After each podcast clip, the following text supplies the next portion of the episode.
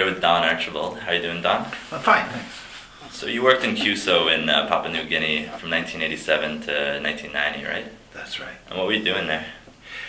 Well, I started out working in the provincial education office as an extension officer. And what we did was we had a project that we called the Community School Garden Project, which we used to do health, agriculture, and other relevant education type extension work. And one of the principles of the community schools in the Highlands, well, in all through New Guinea, was that the parents, in lieu of paying school fees, would come to the school once a week and they would um, do work in the school. And that way they could pay off their school fees because it was a subsistence culture and they didn't have cash or money. So it was an excellent way to reach out to parents as well as children and teachers. So we had the whole community there basically. We had the, the parents, we had the children, and we had the teachers all gathered under the tree, and we could, like, you know, demonstrate health techniques, agricultural techniques, how to raise sheep, how to grow vegetables, new introduced vegetables, protein, and the whole concept of nutrition and, and health and other things. So it was a great project. It was part of the World Bank project um, that was called Enga Yakalasamana at the time, and it was a well-designed um, program that was really good. So I got to visit all the community schools and talk to teachers, parents, children, and then we started projects like gardens and and raising sheep. We started introducing sheep because they had no ruminant animals in New Guinea, even though they had lots of grass. There was no animal that eats grass. So we started introducing sheep and goats. But the goats were more destructive than the sheep, so we kind of narrowed it back down to sheep. And then just growing new introduced vegetables like broccoli and corn and other things. And by taking this kind of complete, holistic, and uh, community involved approach to uh, the project, you feel like you really prevent having that kind of. Um, I mean, it, the worst thing to do is to go there and have the community feel like you're just teaching at their kids and you're just talking at their kids and you're kind of outsiders looking in and teaching their kids a different way of life. So I guess by, by having that involvement with the community in, in kind of an entire way, you, you prevent that a little bit. I think so. And the other thing is, I, I, in a sense, became a friend of the teachers because I was traveling. I had transport. That was very important that I had a little Suzuki station wagon that I could get around with in the Highlands. And so I had transport. So, like, I became like their friend. And of course, when you're traveling that far, you had to stay overnight. So you ended up staying in the teacherage with the teachers. And then at night, you drink beer, play darts, and get to know each other. And you start to exchange a lot of information. And then, of course, I'd be coming to back to the provincial capital. So I'd like bring their paycheck or the books they needed or something. And so I was their friend. at, the, at the time that you were there, was the uh, was it pretty rare to have a vehicle like that? Oh, yeah. yeah. You were one of the few people to have one one of the few people to have a vehicle. Yeah, I was very, very fortunate. We had this. It was a tiny little Suzuki thing. It was great. It weighed well, four Engan men could pick it up out of a ditch. It was great. You know, it was it was a great Do little. you have any horror stories as far as getting in, uh, stuck with that, or Oh well, that's it. You didn't you didn't get stuck. You just got, you know as soon as you got stuck, the local tribesmen would come and they'd pick it up, put it back on the road. that's great. and it was such a simple little car. You could actually fix it. You know, you could see the carburetor, and you could, you know, you could actually, you know, it's not like these modern things with computers. Mm. right, it's, it's designed to be able to fix on the go a little bit. yeah, right. It was great. So yeah, having transport was great. That was very important. And we got out. And of course, you did a lot of walking because there were no roads. But still, you'd get, you'd walk to a point. You, you'd drive to a point where you could walk. You know. In your capacity, I guess you were, you were mentioning kind of how you were traveling uh, from community to community while you were there. Right. Were you ever really grounded in a single community, or did did you kind of, was your role ever as an educator in a single institution, or were you No. a consultant going? No, I was always. I started out in the provincial office, and I moved eventually after after seven years to the national office. I was never resident or teaching in a high school. A lot of volunteers did that, but I was always in the provincial office, and then I moved up into the national office. So I was never resident of a school or one community. But did, did you you end up visiting the same communities more than once? Oh, you, you established Hundreds, yeah. dozens of times. So you did I would, establish. I would, I went back and went back. I went, I tried, you know, and myself and my counterpart, you know, I said, we have no work to do in the office. All our work is in the school. So every day, get out, and we had transport so we could get out of the office. Mhm. So after you finished your uh, work with CUSO in 1990, you decided to stay another. I think you said 14 years total, so another 11 years. Um, what were you doing after after your project with CUSO, and why did you decide to stay? Okay, well, then I started to get involved uh, with the provincial education system, and one of the more important projects that I, I realized that was happening in the ENGA at the time was a system of um, Talk Place preschools, which mean vernacular language preschools. And this was um, a fairly well developed program uh, in the ENGA two or three provinces in Papua New Guinea out of 20 provinces had these programs. they were organized a lot and helped by a lot with the um, Summer Institute of Linguistics and other people, but um, basically it was a one or a two year program before children went to the English, what I'd call colonial system school. They would give them a one or a two year introduction to literacy in their mother tongues. And kids were thriving in this system. Um, whereas in the regular system, we were losing about half the children by grade two. Half the children would drop out. And what, why would you say this kind of uh, early mother tongue education that you're a, a huge advocate of? Why do you think it's so important? Well, because children understood what education was about. When they went to the English system and the teacher didn't even speak their language, teacher didn't even speak their language in many cases.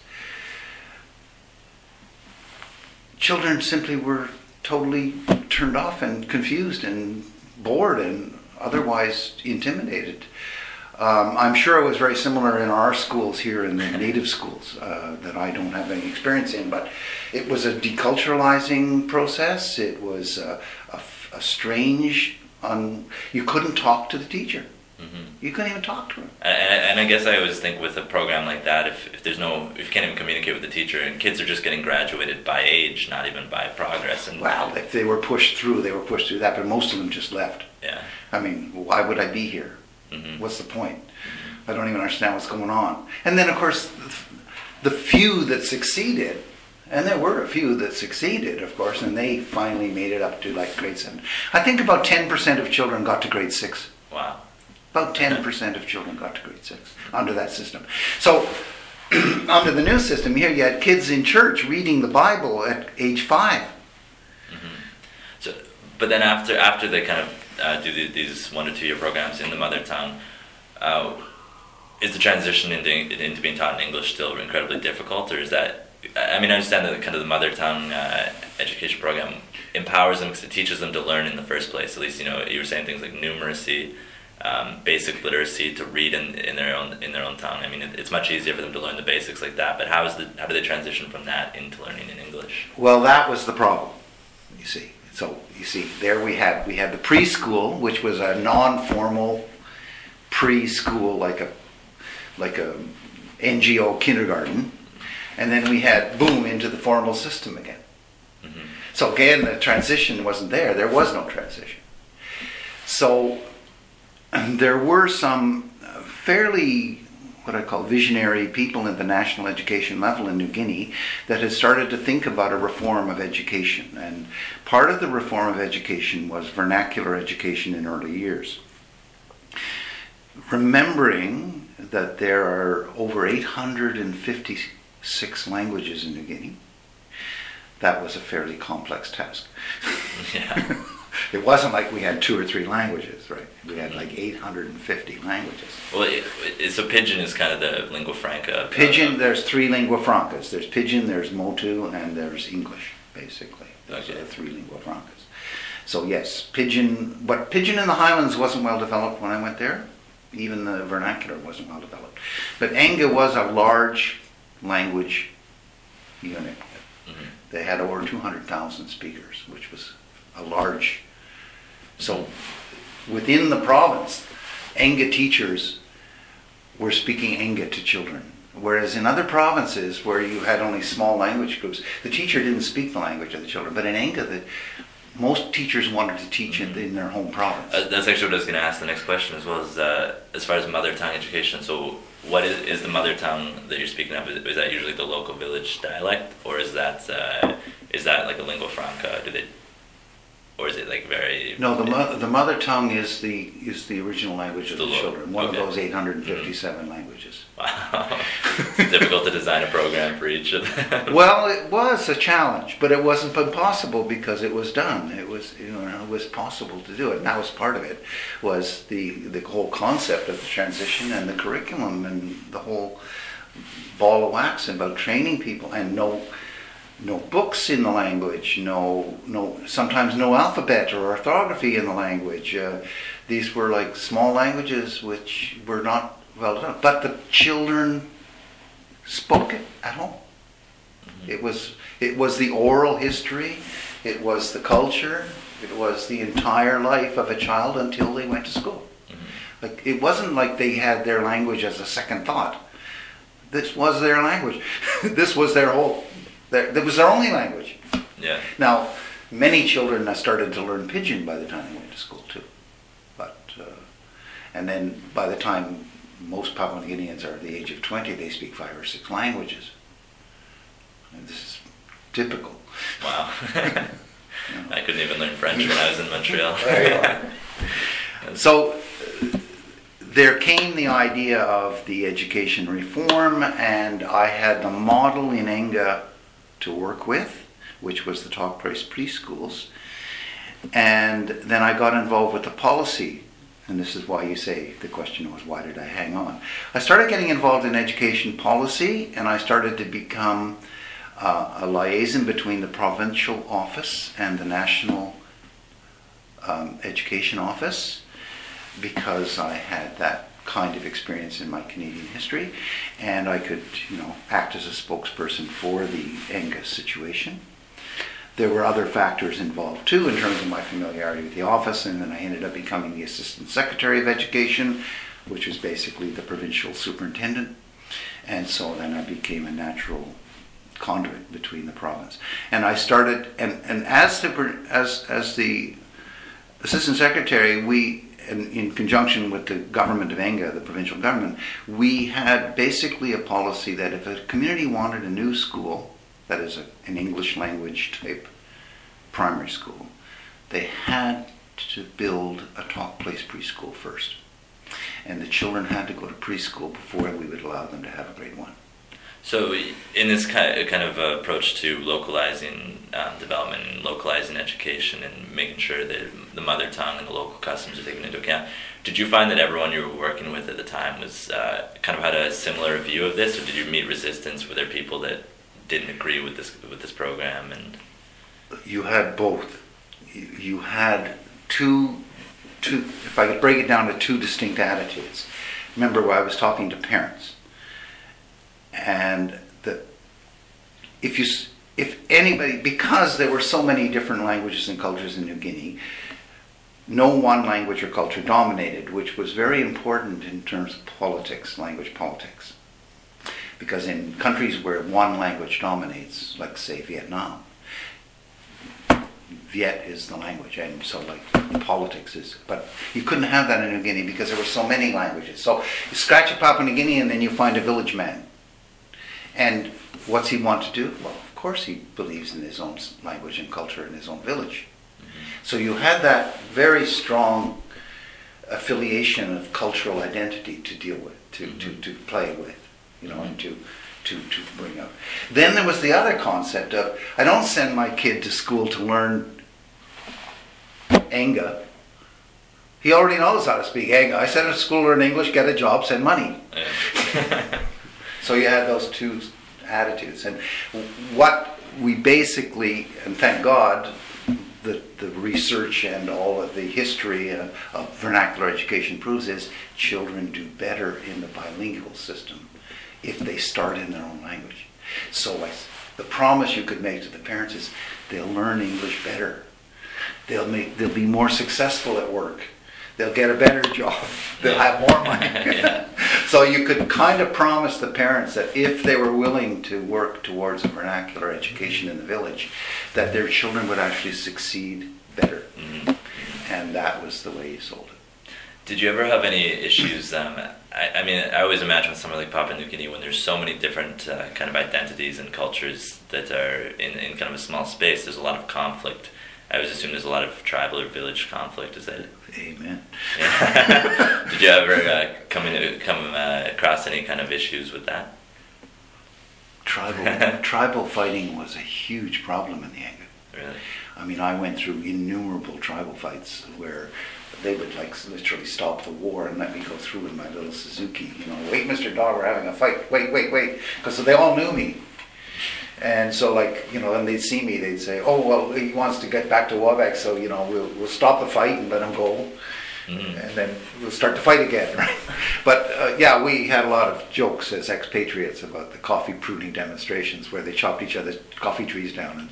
And but My uh, my father actually sailed around the South Pacific when he was around in his early twenties, Yes. and he always likes to tell me a story of when he stopped in uh, Papua New Guinea and he uh, went to a he was in a small town and he went to a local soccer game, and the out, uh, town another rival town a couple mi- uh, couple hours away uh, was in town playing soccer. There's a soccer match going on. And he said the rival town, the the of towners were winning. They were up uh, two nothing at, at halftime, and all of the uh, the crowd just started throwing stones at them and chased them right out, like literally chased them right out of town. Had, that was one of my first experiences in the Enga at a, at a, at a rugby match, right? the home team wasn't winning, so we just got rid of the umpire until we were ahead, and then we cut the, the game. that was the end of the game, was when the hometown was winning. Um, yeah, but anyway, to move on to the project, and that was what developed, and that's why I stayed in New Guinea. Was I started to get involved in this project, and the through there there was a thing struck called the National Education Reform Task Force, and I was and my minister were appointed as members of that task force. That task force was a policy making body and designed a policy of um, a three year vernacular program, K1 2, uh, that was in vernacular language with a transition to English in grade 3 to 6 in the primary schools. And that that was what we worked on in the task force and was the was the was the development of that policy. So I became very interested in this development, and I started to work closely with the national education and include the, even the national parliament because it required national education changes into the law.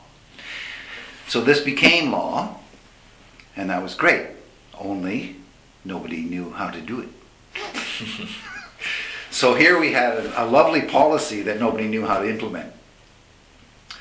So at this point, I made the transition from the provincial office down to the national curriculum office, and I was working in a thing called the Curriculum Reform Office, which we called CROW for short. And the Curriculum Reform Office was ta- um, uh, tasked with coming up with the implementation of the new curriculum in the 857 languages. well, that was a Arduous challenge. so Lord hates a coward. so that's when I really uh, got involved at the national level, and I and at one point my boss came to me and said, you know, everybody's into this education reform, but nobody knows how to do it. So like, you know, like why don't you like make it your baby since you seem to like it? So I said, okay. So he said, well, the first thing you ought to do is like write up like some kind of a some kind of a how to, sort of a discussion paper. I said, great. So I wrote this discussion paper on how to implement elementary education because we were calling that K to 2 in vernacular elementary with the transition to primary with the transition to high school. So we had three levels of education now elementary, primary, and high school. Everybody understood the, the reforms at the primary level and the reforms at the high school level, which was bringing grade 11 and 12 to the village, and everyone was happy. But nobody understood how to do vernacular. So we wrote up I collaborated with two other major groups. One was the um, Department of Linguistics and Education Research at the University of Papua New Guinea, who happened to be a guy from Alberta, Michael Bopp, who was uh, head of that, and the Goroka Ukarumpa Institution of the Summer Institute of Linguistics, who were a group of uh, Bible translators that were well established in New Guinea and had a well established program of teaching people to read in the vernacular languages because here they were translating Bibles, but then nobody could read them. So unless they could teach people to read in the vernacular, there was no point in translating the Bible. So they had this whole program on how to train people to read in the vernacular. So we collaborated, the three of us, and came up with this discussion paper, which we circulated for discussion. And then everybody said, "Well, that's great, do it." And we said, "No, no, it's a discussion paper. You're supposed to comment on it. We don't know anything about it." They said. so we started a pilot project, and we picked one province, and I ended up in two provinces. But basically, I started in a pilot project in Milne Bay Province, and we started with the existing Talk Place preschools. Remember the old Talk Place preschools? So we started, we went to the original Talk Place preschools, communities that had Talk Place preschools, and we said, Would you be interested in participating in a pilot project for the new education reform elementary school? And of course they did. Mm-hmm. They wanted to because they get all kinds of books and attention and money.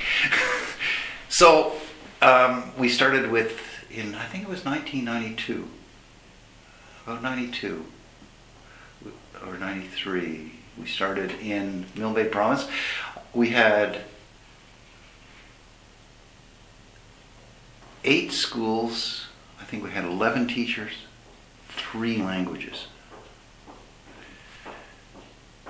And we worked with that project to design a system, and it was kind of like a long, involved process as you can well imagine, involving a whole lot of details that emerged in the end. Everything from teachers' rights under the union to to how to do orthographies, you know, and um, so we started out with those things, and we expanded gradually into all 20 provinces. And by the time I left in 2001, we had 8,600 teachers in 5,400 village based vernacular schools in 350 languages. Wow, so the program was fairly very successful. successful. And it transformed the education system. And uh, have you kind of kept track of how the program is doing today? We had to, yeah. Oh no. Well, I've kind of lost track in the last few years. I have to admit, but it's implemented now. It's part of the now. To be honest, I'd love to know, and I do keep track on the internet, but it's a bit, a bit hard as to some of the recent evaluations on how those children are doing in the system now that they're in the latter years of high school. Mm-hmm. It must be kind of hard to. Uh, you, you, kind of made this project your baby. It sounds like yeah. it must be hard to leave it. Well, it was hard to leave it. Yeah, I made a lot of friends, obviously, and a whole lot of things, and it was, but um, a lot of that was um, the politics of the time too. What happened was in New Guinea, Australia was the main contributor to the education system in terms of finance, and uh, the conservative government of Australia decided to switch over from direct budget support in New Guinea to tied aid under AusAid. Mm. And there was an enormous change. See, I used to be hired by the PNG government mm-hmm. as part of their budget. And then suddenly I was an AusAid employee. and my loyalty was to AusAid, not to the people of New Guinea anymore. It didn't sit well with you. Didn't sit well with me. Nor did it sit well with a lot of my colleagues who were Papua New Guineans. Uh, I was in Australia in about uh, 2003, 2004, and I do remember at the time there been a lot of headlines in the news about uh, boat people and a lot of kind of neg- in a very negative, negative context, uh, boat people, and there was the issue at the time of sovereignty in the Solomon Islands, and uh, it, Australia started to get a bit of a bad name on, after this implementation of this new budgetary support because Australia punches way above its weight in the southeast hmm South Pacific. So, like, Australia being the formal administrator of New Guinea had a huge influence. And when it was direct budgetary support, people kind of accepted it. But when it became AusAid policy dominated aid, the whole nature of it changed. hmm Uh, must be frustrating working with the politics of uh, politics of international interests Amen. in humanitarian work. There's a problem there. Anyway, I think we've exceeded our 10 minutes. Yeah, actually, I just have a couple more questions I wanted to ask you briefly about uh, your, as far as your, your involvement in education and language politics. Was that something you were passionate about and really involved in before you went to Papua New Guinea as well? Not so much. Only I understood a lot of the concepts of bilingual and multilingual situations from my experience growing up in Montreal in a bilingual environment, being an Anglo and being surrounded in a French culture where 90% of the people were French. And so I did understand that concept of, of being a minority language speaker in a majority culture. And I did understand the concept of learning through the early works that I studied of Wilder Penfield at McGill in the um, in his studies in the 50s concerning multilingual children and how, how young children, preschool children learn languages. And I knew that growing up in an immigrant community that the kids learned the language easier than the parents and became translators for Mhm. their parents. It's definitely a link there. So I, I had that background, and as I grew up, I have that in my kind of, Mhm. I don't know, what's the word, being? As we were talking about earlier, life experience is so often much more important than So yes, and, and of course I, I took uh, I took French in school from the from kindergarten. So I it wasn't like here where you start French in like grade seven or eight. Mhm. You know, it was like you started French right away, and of course you're surrounded by French. So that's a whole uh, uh, thing that too. And like, like when you live live in Montreal, like as you have, you know that you can like just riding the bus. There's the ad in French, so you end up reading it in French. Mhm. So you learn because you're literate, and you may not speak French, but you can read it. So you you know, and I understood that concept that children learn to read in the language they speak best. Now, you said to me uh, yesterday, actually, I thought it was a really good quote, just that uh, children only learn to read once. They only learn to read once, and, and it's easiest to learn to read in a language you speak. It's extremely difficult to learn to read in a language you don't understand. Like, you can put together the, the symbol D O G, and you can even get to know that D O G becomes dog. What's a dog? hmm Who knows? so, what's the point of reading? There's no reading there, there's no understanding. And I learned that again, I saw that all through that's again- Southeast Asia, Vietnam, and, and, and, and Indonesia, and East Timor. That's- children, children could rhyme off what they were reading on the board, and then I'd go to the, the district education officer and I'd say, Would you ask that girl to say in language, to explain to you in language what she just read on the, on the chalkboard? Mhm. And so he'd ask her in language, like in Mumbai or something, and uh, she didn't have a clue. Mhm. So I, I'd look at him and said, point taken. That's what made you such an advocate of his mother Maybe tongue. such an advocate of mother tongue. And so- because- But I had the concepts from living in Montreal, but I didn't have it as a, as a system. Mhm. It wasn't a system at the time. What it became in New Guinea was a system. One last question for you. Uh, so I know before you went there, you were working in education politics in Canada, in, in uh, northern BC, correct? As kind of in education administration. And here in the provincial level at the BC School Trustees Association, I was a director of the BC School Trustees, the director of the BC School Trustees Association in the 60s, and I was the chairman of the local school district. So more frustrating to work in education politics here or in Papua New Guinea? I, I, I wouldn't say it's just different. No, the challenges are the same. Mhm. Um, Same bureaucracy, bureaucratic frustrations at times.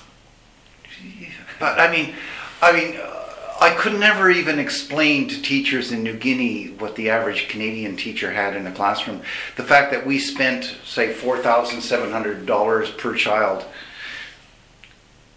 they had like $2 per child. I mean, it's different, uh, but uh, different challenges, different. Uh, I wouldn't say one is more frustrating, than the other, just different. Mhm. Uh, it was the one thing about the di- real difference was that the education system, the colonial education system, based on rote in languages children didn't speak, was so bad that there was nothing you could do to make it worse. so it gave you a lot of confidence to try. You couldn't you couldn't make a mistake. you, couldn't, you couldn't make it worse. I mean, you could make mistakes, but you couldn't make it worse. so you could encourage teachers, just try this. You know, maybe this will work. Mm-hmm. try this, you know, instead. You know, I mean, at some point we had an apprenticeship system for our tre- teacher trainees, which in the elementary we had a whole new cadre of teachers. And what I would just say, if I said, you know, if you're there in the classroom, remember they're in the village, they know every child. I said, just pretend you're like their auntie and like you know you're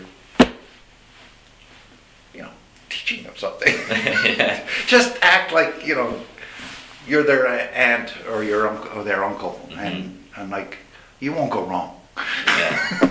Exactly. You just need a paternal, community-oriented kind of approach to it. and that was that was the thing it take well who was it Hillary that said it takes a village to raise a child well in new guinea it's true Mhm. okay? a village raised children I think that's a great quote to end on. So thanks a lot, Don. Okay.